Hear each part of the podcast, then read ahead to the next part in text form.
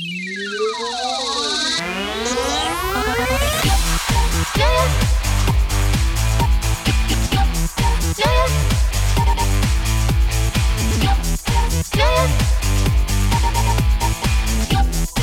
摇伞相机，还是今年的。本周二，不少媒体发布了这样一条微博：近日，海南三亚两市民食用云斑裸颊虾虎鱼后产生呕吐、头晕等疑似食物中毒的现象。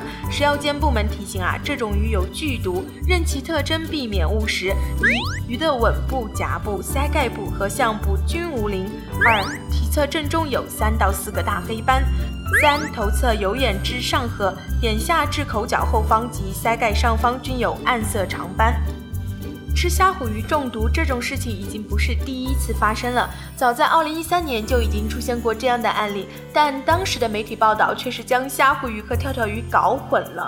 当时的报道原文称啊。广东湛江雷州市发生吃跳跳鱼中毒事件，症状与河豚神经中毒相似，共二十一人入院治疗，一人病危，十一名康复。报道还称啊，跳跳鱼又名弹涂鱼，但其实这则报道中有一个很大的问题，说跳跳鱼是弹涂鱼的俗称，但弹涂鱼实际上是一种非常安全的食材。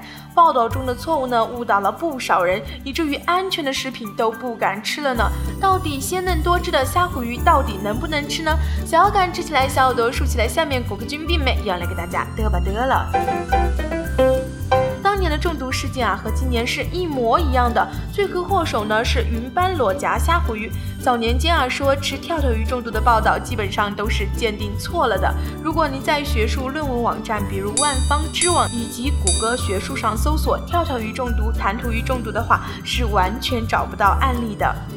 云斑裸颊虾虎鱼是虾虎科裸颊虾虎鱼中的中国居民。河豚大家都知道吧？河豚体内的河豚毒素有多厉害，也不用我说了。而这个云斑裸颊虾虎鱼呢，体内就有可能含有河豚毒素，特别是鱼皮、鱼鳍和鱼头这三个部分。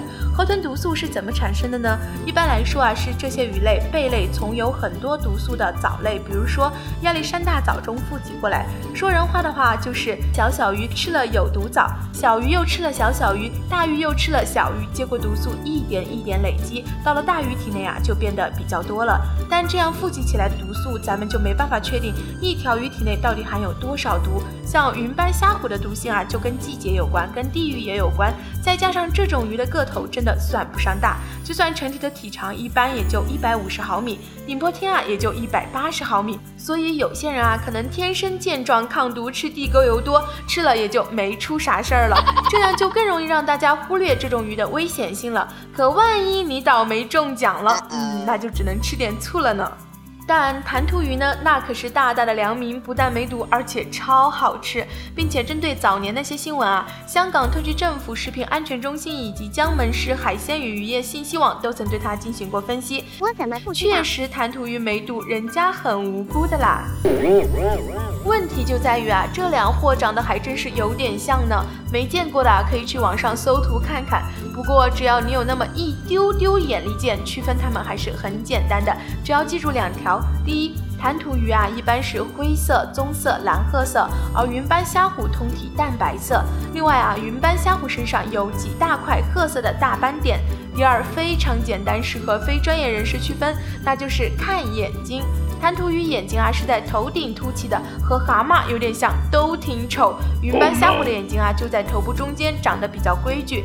这两条标准来鉴别弹涂和云斑虾虎非常好用。但要是你非想作死，在水里抓点小鱼吃吃，那病美真的是没办法救你了呢。因为云斑虾虎放在一堆各种虾虎鱼里面，没点专业知识啊，还真的是很难区分呢。